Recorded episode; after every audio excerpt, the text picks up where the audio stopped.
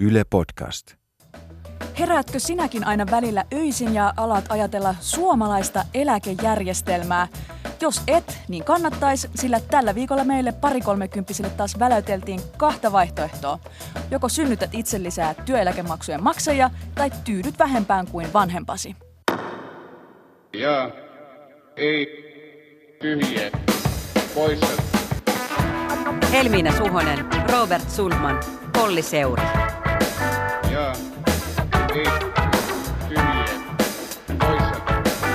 Pelkkä mielipide ei riitä. No niin, se on taas Jetpin aika ja täällä studiossa Helmiina ja Robert. Tässä jaksossa puhutaankin poliitikkojen puheista, nuorten eläkkeistä ja muistoista Sipilän hallituksesta. Olli tosiaan on seuraavat viikot kiinni Ylen vaalitentäessä. Olemme siis täällä kahdestaan. Mutta eipä hätää, koska tätä podcastia ei tehdä ilman päivystävää vuoden journalistia, niin meillä on vieraana tuoren vuoden journalisti Vappu Kaareno ja Suomen Kuvalehdestä. Tervetuloa. Kiitos. Kiitos, että olette kuunnelleet podcastia. Viime jaksosta saatiinkin jonkun verran palautetta. Tampereen yliopiston puheviestinnän professori Pekka Isotalus oli muun muassa kuunnellut meidän tokan jakson, jossa puhuttiin TV-tenttien merkityksestä. Ja hän muistutti Twitterissä, että kyllä tällaiset puheenjohtajien ja poliitikkojen TV-esiintymiset on vaikuttanut vaalien äänestyspäätöksiin ja siitä on ihan tutkimusta.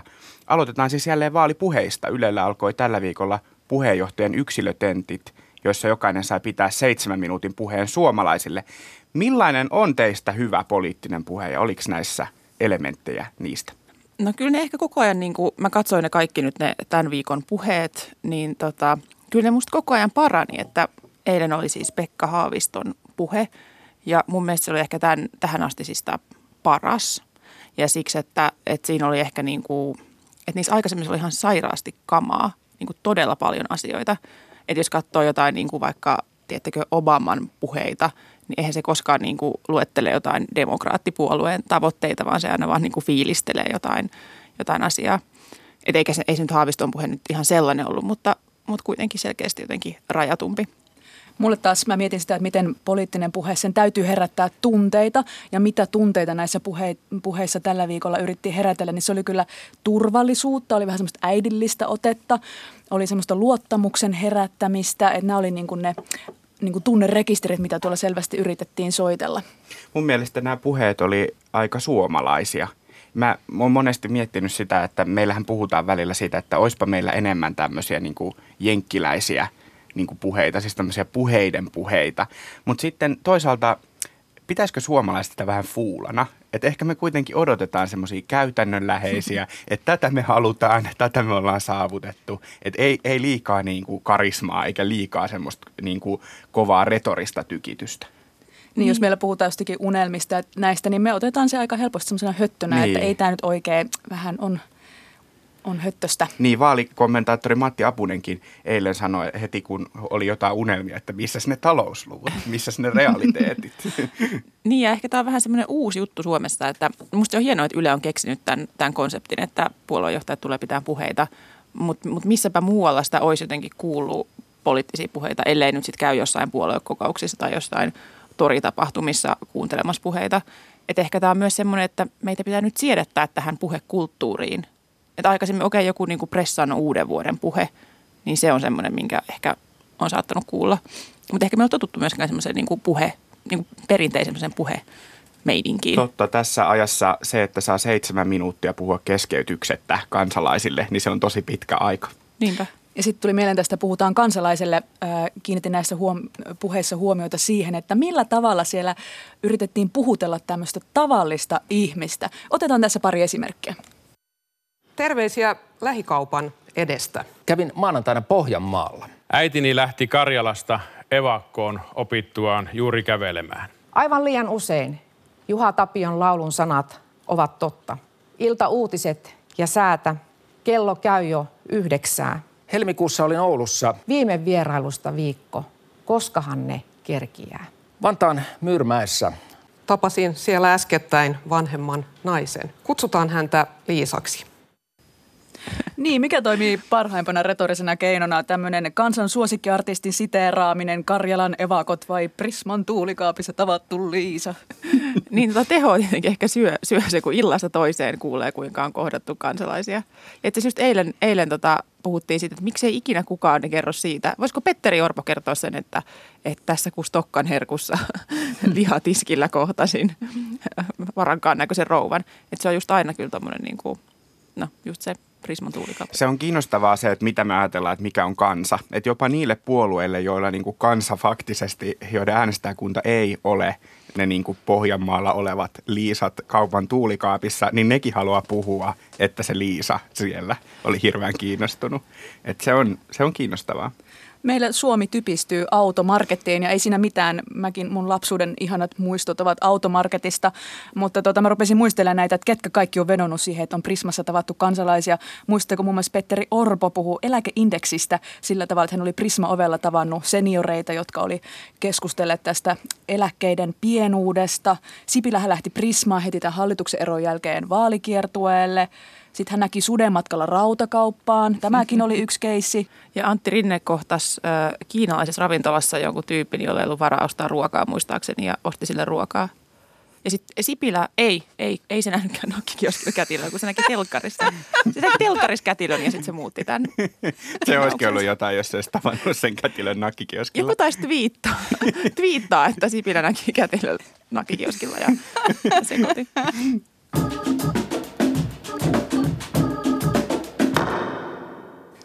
Tällä viikolla Eläketurvakeskus järkytti taas meidän pari kolmekymppisten perusturvallisuuden tunnetta julkaisemalla laskelmia, jotka ennakoi sitä, että työikäisten määrä kun pienenee alenevan syntyvyyden vuoksi, niin työeläkemaksujen nostamiselle tulee kovia paineita 2050-luvulla. Ja tämä siis silti, vaikka 2017 tehtiin eläkeuudistus, jossa eläkeikää nostettiin ja luvattiin, että näillä toimilla eläkemaksut ei nousisi meillä nuorellakaan yli 25 prosentin. Ja jos tämä nyt vähän tämmöistä teknistä prosenttihommaa, mutta siis tällä hetkellä palkoista maksetaan semmoinen 24,4 prosenttia työeläkemaksuja, eli enemmän kuin jopa veroja. Mutta mitä tästä pitäisi ajatella? Pitääkö meidän nyt soittaa niitä tuomiopäivän kelloja ja nostaa kädet ylös sanoa, että kaikki meni, Robert, Kerro meille. Eläkeuutisoinnin hauska puoli on se, että vaikka et musta tuntuu, että kukaan pari kolmekymppinen ei varsinaisesti ikinä ylläty, kun tulee semmoisia uutisia, että tämä meidän eläkejärjestelmä, niin se ei ehkä ihan nyt sit kuitenkaan toimi sillä tavalla, kun on luvattu tai ajateltu, ajateltu tai kestä. Työmarkkinajärjestöt, jotka päättää eläke järjestelmästä, niin nehän on tyynnytelleet tässä viime viikolla, että huolta ei ole, että kaikki menee ihan ok.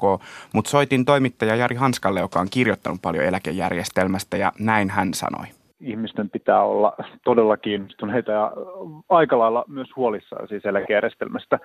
Tämä, tämä tilannehan ei ole niin kuin muuttunut mitenkään paremmaksi, jos katsoo nyt tätä uusinta ennustetta, vaan tämän ennusteen perusteella niin tilanne muuttuu niin kuin heikommaksi. Et jos me nyt haluttaisiin heti varautua siihen laskevaan syntyvyyteen ja laskevaan maahanmuuton määrään, niin meidän pitäisi nostaa suoraan eläkemaksut 26,9 ja se niin kuin parin prosentin korotus on siis tosi paljon – että se alkaa jo sitten niin kuin tuntua ja se on niin kuin, niin kuin tavallaan maksutaakka niin kuin nuorilla sukupolvilla kasvaa koko ajan. Et tästä niin kuin järjestelmän kantokyvystä kyllä, kyllä tota, no, niin kannattaa nyt entistä enemmän itse kantaa huolta. Vappu, kannatko huolta eläkejärjestelmän kantokyvystä? Herätkö tähän öisin tähän ajatukseen, että voi ei? No en herää öisin, mutta, mutta kyllähän, kyllähän tuo Jari Hanska on tosiaan oikeassa, että, että kyllä, kyllä tästä on syytä olla huolissaan. Mutta tämä on kyllä mun mielestä tosi, tosi vaikea aihe, koska siis huomaa itse, kun lukee noita uutisia, niin kyllä, kyllä käy ärsyttämään, kun, kun sitten sanotaan, että, että kuinka paljon ihmiset saa niin kuin vastinetta sille yhdelle eurolle. Että kuinka ne aiemmat sukupolvit ja nyt eläkkeellä olevat tyypit on saanut ihan super paljon enemmän vastinetta kuin me.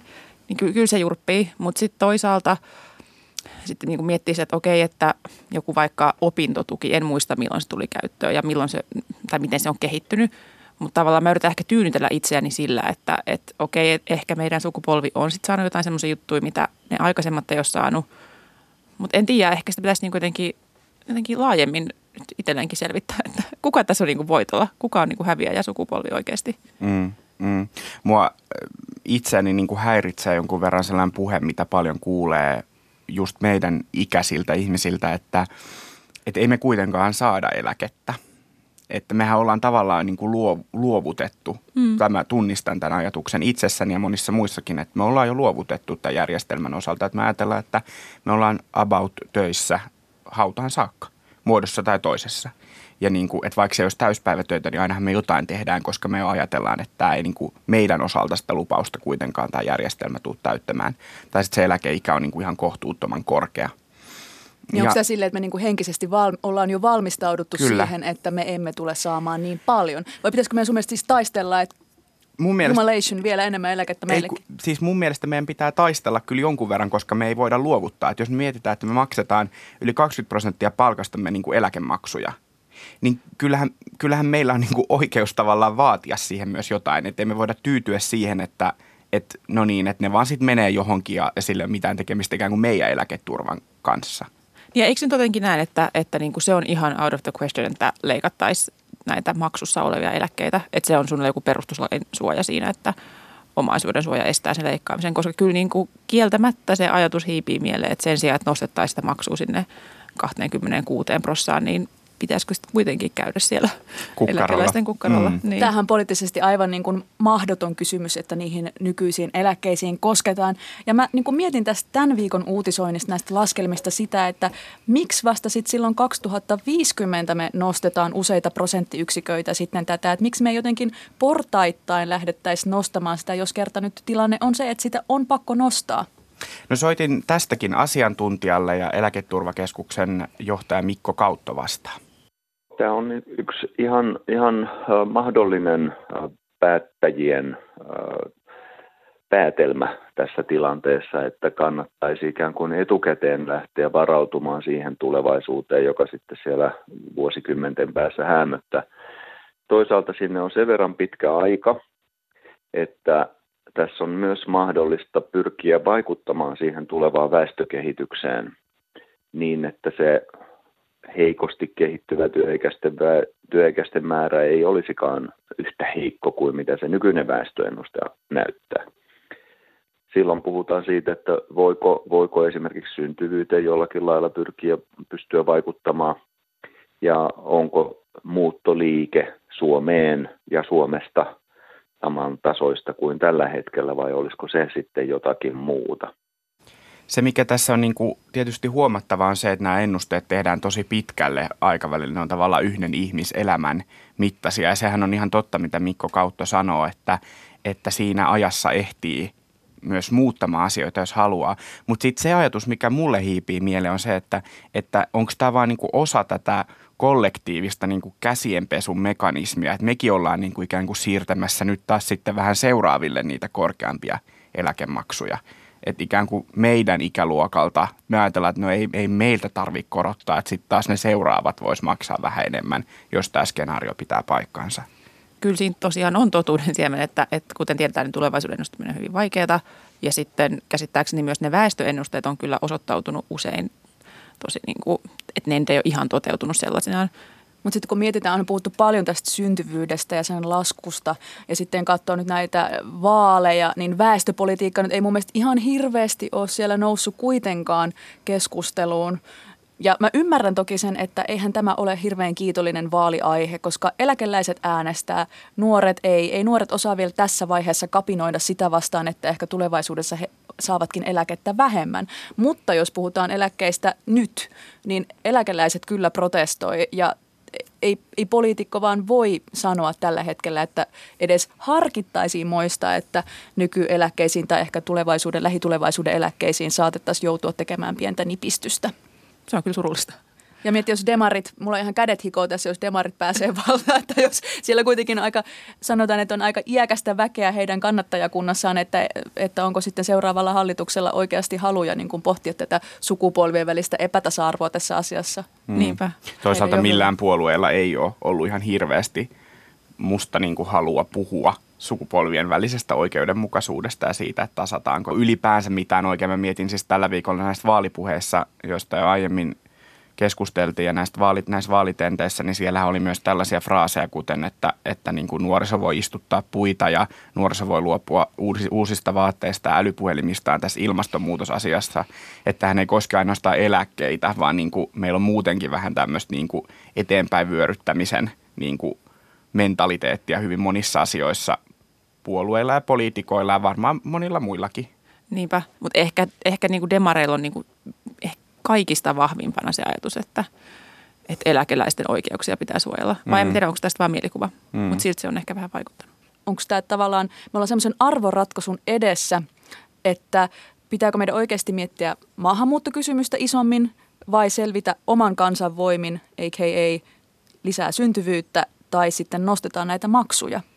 Jos miettii tämän aamuista, eli perjantai-aamuista Helsingin Sanomien uutista, niin siitä tuli vähän semmoinen mielikuva, että jotta nämä maksut voidaan pitää niin kuin matalalla, tai no nehän ei ole matalalla mm, tasolla, nykyisellä. mutta edes nykyisellä mm. tasolla, niin oikein niin kuin tuntuu, että oikein mikään määrä niin kuin ihmisiä, on ne sitten syntyvyyden noston kautta tai maahanmuuton kautta tulevia, niin ei, ei niin kuin riitä. Mm. Niin ja noista keinoista varmaan se syntyvyyden nostaminen käsittääkseni ei oikein niin kuin missään ikinä onnistunut, että päätetään, että nyt, nyt lisää syntyvyyttä, niin se ei tavallaan ole mikään vaihtoehto.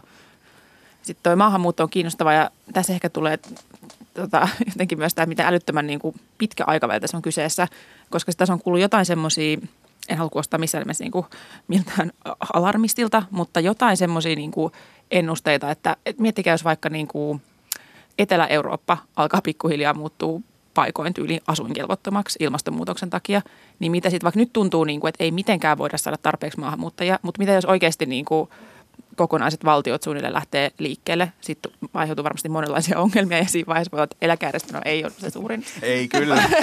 kyllä, kyllä meidän eläkejärjestelmä Kyllä, kyllä silloin 70-vuotias Robert Kiikustuolissa miettii ainoastaan eläkejärjestelmää. Espanjalaiset tulee tänne maksamaan meidän niin. eläkkeitä. Mutta se, ei, se on totta, siis näin, näinhän se on. Ja siis sehän tässä on just se, että, että kun muutoksia tapahtuu kuitenkin yllättävän nopeasti, mm. niin sitten se niin kuin, 80 vuodenkin tähtäin, tai se, että puhutaan 2050-luvusta tai 2080-luvusta, niin se on tosi, se, mitä tahansa voi olla tapahtunut siihen mennessä. Just niin. Ja tässä tosiaan tämä Hesarin uutinen, mikä tänään tuli siitä, että paljon näitä maahanmuuttajia tarvittaisiin, jotta meillä olisi tarpeeksi tämän järjestelmän maksajia, niin se tarkoittaa sitä, että joka neljäs olisi ulkomailla syntynyt ja olisiko se, että 30 000 ihmistä per vuosi tulisi Suomeen tänne. Ja tietenkin tässä niin puhutaan ehkä, niin kuin, että sit pitäisi olla sellaista väestöä, joka oikeasti niin kuin pääsee työn syrjään kiinni aika nopeastikin. Niin tota, mutta onhan tämä niin absurdin kuulunen summa ja laskelma, että, ei, että tämä ei ole niin kuin realistinen että vaikka löytyisi poliittistakin tahtoa toteuttaa tällainen, että okei lisää maahanmuuttajia, mutta se ei vaan – se ei vaan ole niin kuin kuulosta hirveän tota, lupaavalta skenaariolta, mm. joten sitten ne muut vaihtoehdot, okei voidaan parantaa perhepolitiikkaa lapsiystävällisemmäksi, mutta sitten taas kun naisten korkeampi koulutus vaikuttaa siihen, että saadaan vähemmän lapsia ja ensisynnyttäjien ikä on kivunnut jo sinne 30 tienoille, niin ja kun se on tapahtunut tälleen pikkuhiljaa, niin ei sitä nyt ihan äkkiseltään siitä lasketakaan. Ja sitten kun niitä lapsia aletaan saada vasta kolmekymppisenä, niin se vaan väistämättä tarkoittaa sitä, että ihmiset saavat vähemmän lapsia tai eivät saa niitä ollenkaan. Mm. Että, niin kyllä se tuntuu siitä, että oikeasti, oikeasti meillä on tasan kaksi vaihtoehtoa. Ja toinen on se, että nyt nostaa niitä maksuja tai sitten leikataan niitä eläkkeitä, jotka on nyt maksussa. Että siinä ne vaihtoehdot niin kuin on. Okei, voi käydä tällaisia, että me saadaan yhtäkkiä super paljon – tota, tosi niin kuin työkykyisiä maahanmuuttajia, mutta, mutta ei ehkä sen varaa voi laskea. Mm. Et ehkä pitää ruveta poliitikoilta kysymään selkeämmin, että hei, että tässä on nyt nämä kaksi vaihtoehtoa, mm. kumpi on sun mielestä oikeudenmukaisempaa? Ja onhan tämä toki semmoinenkin, nyt puhutaan vain, että joko tämä tai tämä, että ehkä kaikkien yhteisvaikutus mm. sitten on mm, jokseenkin kyllä. merkittävä. Että esimerkiksi työllisyysasteen nosto on yksi keino, että, että sitten saataisiin mukaan enemmän jengiä niin kuin tästä nykyisestä poolista työhön.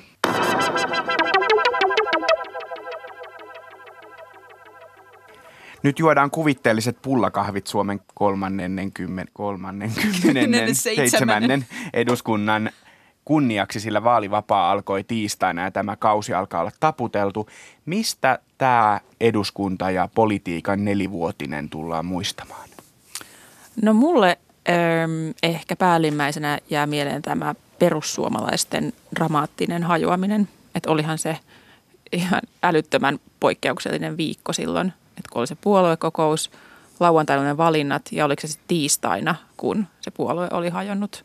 Ja sitten siinä välissä oli ehtinyt käydä tämä, että meneekö persut hallitukseen ja okei, Sipilä lähtee lentämään presidentin luokse. Ja tota, niin kuin ehkä se episodi siinä kesällä on puhuttu siitä, että tämä siniset tai sininen tulevaisuuspuolue syntyi ikään kuin turvaamaan tämän nykyisen hallituksen jatkon ja hallitusohjelman toteutumisen, jossa merkittävä asia oli tietysti tämä sosiaali- ja terveydenhuollon uudistus, sote-uudistus, joka oli tavoitteena saada maaliin ja miten sille sitten kävikään. Niin. Joo, sä heti droppasit tunnelman tuolla sote-uudistuksessa ja uskalsit sanoa sen selvästi ääneen. Mutta mun on pakko myös ehkä tähän kysymykseen vastata, että tämä sote-farsi on kyllä semmoinen, mikä tästä tästä kaudesta jää mieleen ja mä mietin, että se ehkä niin kuin tiivistyy, sotessa tiivistyy tämmöinen Juha Sipilän high risk, high reward hallitus.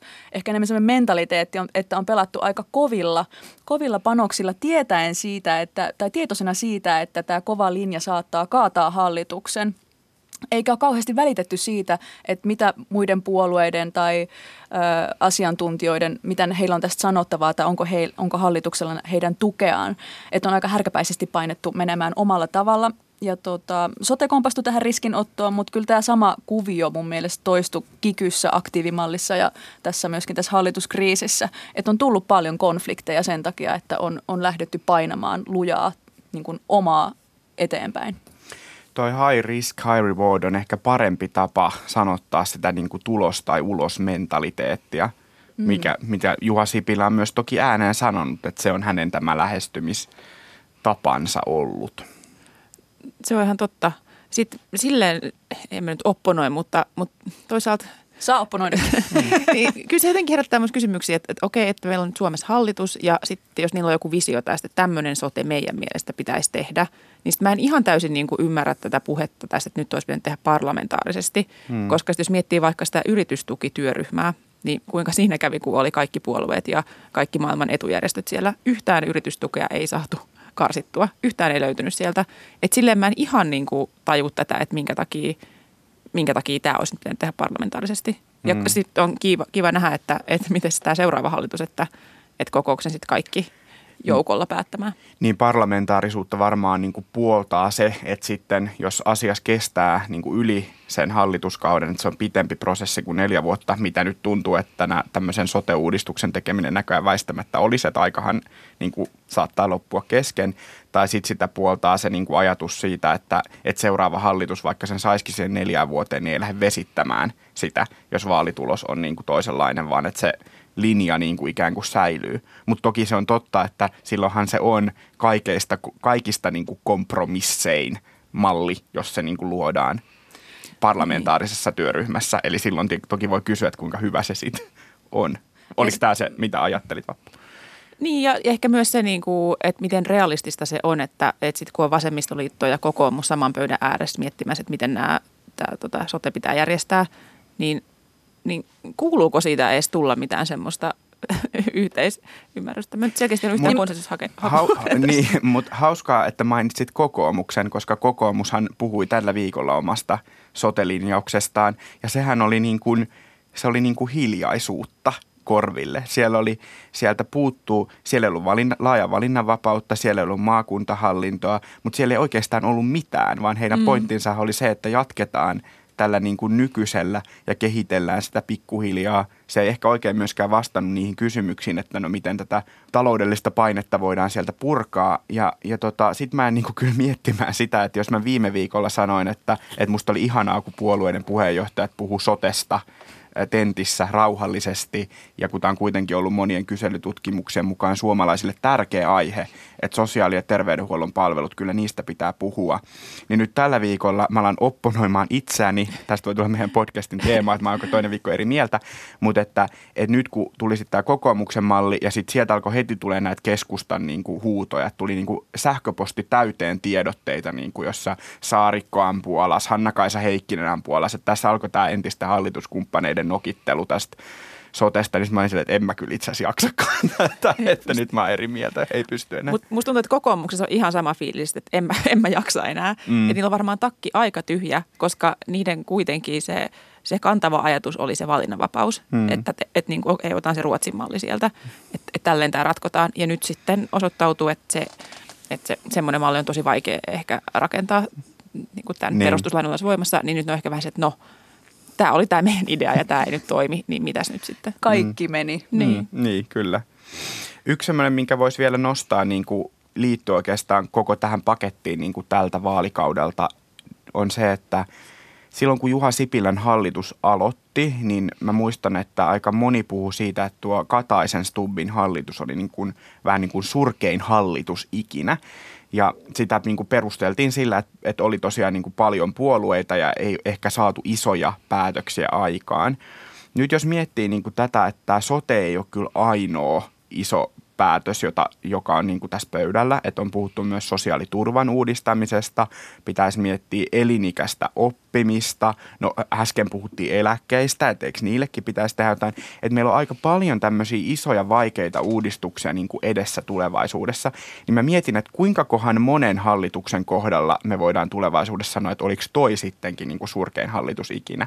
Eli se ehkä kertoo enemmän siitä, että meillä on niin kuin vaikeita asioita, päätöksiä on niin kuin vaikea tehdä, niitä ei ehkä saada mahtumaan hallituskauteen, jolloin niin kuin aina pettymykset niin kuin voittaa odotukset ja sitten me aina niin kuin todetaan, että olipas se huono hallitus. niin kuin, haluaisin, että, tämä on kierre. Mä haluaisin olla tässä ehkä jotenkin optimisti, että koska tämän sote-prosessin katsominen oli niin tuskallista, että kun nyt on poliitikot luvannut, että tästä on opittu jotain, että sitten oikeasti ensi hallituskaus olisi se happotesti tietyllä tapaa niin kuin tämänkin asian suhteen, että asiat saataisiin ehkä jollakin tapaa, nyt kun niin paljon pohjatyötä tehty, niin ne menis eteenpäin eikä tulisi taas monien vuosikymmenien sote, tämä on niin alkaa olla soteväsymystä selvästi meikäläisellekin, mutta et, kyllä, et ehkä ei ole aina huonompaan, vaan että nyt tämä oli se huonoin sote-ratkaisu ja siirrymme seuraavaan. Uskon näin. It gets better. It gets better. Keskustelu päättynyt. Ja ei. Tyhjiä poissa. No niin, aika laittaa pillejä pussiin, mutta vielä on yksi asia jäljellä, nimittäin jo perinteeksi muodostunut JETP-äänestys. Ulkoministeriö kertoi tällä viikolla, että lainaus alkaa ministeri Soinin väkivaltaista radikalisoitumista ja sen ehkäisyä käsittelevä koulukiertue jatkuu. Lainaus päättyy. Onko tällainen kiertue teistä hyvä idea? Ehkä se on, koska kuitenkin Soini on, Soini on tässä työt loppumassa – syrjäytymisvaara uhkaa, kun ei ole välttämättä uutta työpaikkaa vielä, niin se on tietenkin vaaran paikka myös tämmöisen radikalisoitumisen osalta. Eli vastaat siis jaa? Jaa. Mä vastaan kanssa jaa. Musta on hyvä asia, että jos ministerillä on tendenssiä tällaiseen, niin hän sitten rauhoittuu tämmöistä vaikka tämmöisten pienten lasten vilpittömyyden äärellä ja ehkä toisin sinne sitten vielä jotain pieniä koiranpentyjä ja viherkasveja, jotain rauhoittavia. Joo, tämä olisi ehkä ollut just tämä mun ratkaisu, että mieluummin tämmöinen koiranpentukiertue, se saa varmasti Soinin tai kenet tahansa rauhoittumaan. Ylen uutis- ja ajankohtaistoiminnan johtaja Jouko Jokinen kertoi 60-vuotishaastattelussaan, että on nähnyt ihan oikean ufon vappuna Länsi-Pakilassa. Jetp, oletko sinä nähnyt ufoa? Poissa. Mä en kerro mistä paranormaaleista kokemuksistani tässä podcastissa. Kutkuttavaa. niin, eikö vaan? Äänestän, että ei, en ole nähnyt. Mä olen kans poissa tässä kysymyksessä. Minäkin olen vappuna nähnyt kaikenlaista, mutta olen laittanut ne asiat pieneen ajatusten rasiaan ja laittanut sen pienen rasian syvälle tuonne mieleni lukittuihin pimeisiin komeroihin. Ja ehkä joukonkin kannattaisi tehdä sitten niin, ehkä. Mennään vielä ufoista tarotkortteihin. Sosiaalisessa mediassa on irvailtu demareiden vaalitapahtumalle, jossa yhtenä vetonaulana oli tarotkortteja ja auroja tulkitseva raikku – Olisiko Raikku ollut sinulle syy lähteä demareiden vaalitapahtumaan? Ehdottomasti, kyllä. Kyllä mä oon itse aina halunnut mennä tuommoiseen tarot-ennustus, mutta sitten ei ole tuntunut semmoiselta, mistä kuitenkaan viittis maksaa, niin tämä olisi ollut hyvä. Tämä oli maksullinen, by the way. Ai oli? Joo. No ei sitten. ei. Sinne meni sekin. Mm. Mä vastaan jaa. Mä oon avoin uusille kokemuksille, myöskin Raikulle. Mähän olen siis kään, kerran käynyt jopa tämmöisessä jooga tapahtumassa, missä jaettiin kaikille yksi sarviskortteja tuomaan voimaa arkeen. Niin miksi ei Raikkukin? Mä voisin sanoa tähän niin, että, että mä kyllä kävisin Raikun luona, jos Raikku olisi myös tai vastaava henkilö olisi myös muiden puolueiden teltoilla, koska mä kernaasti vertailisin sitä, että millainen on demareiden tarot-ennustus versus millainen on vaikka kokoomuslainen tarot-ennustus ja onko näissä eroja. Että se voisi olla kiinnostavaa.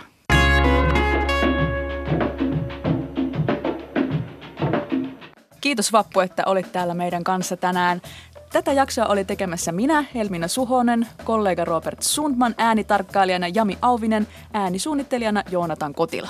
Kiitos, että kuuntelitte. Lähetä meille tästä jaksosta palautetta Twitterissä hashtagillä JETP eli JETP. Jatketaan keskustelua siellä.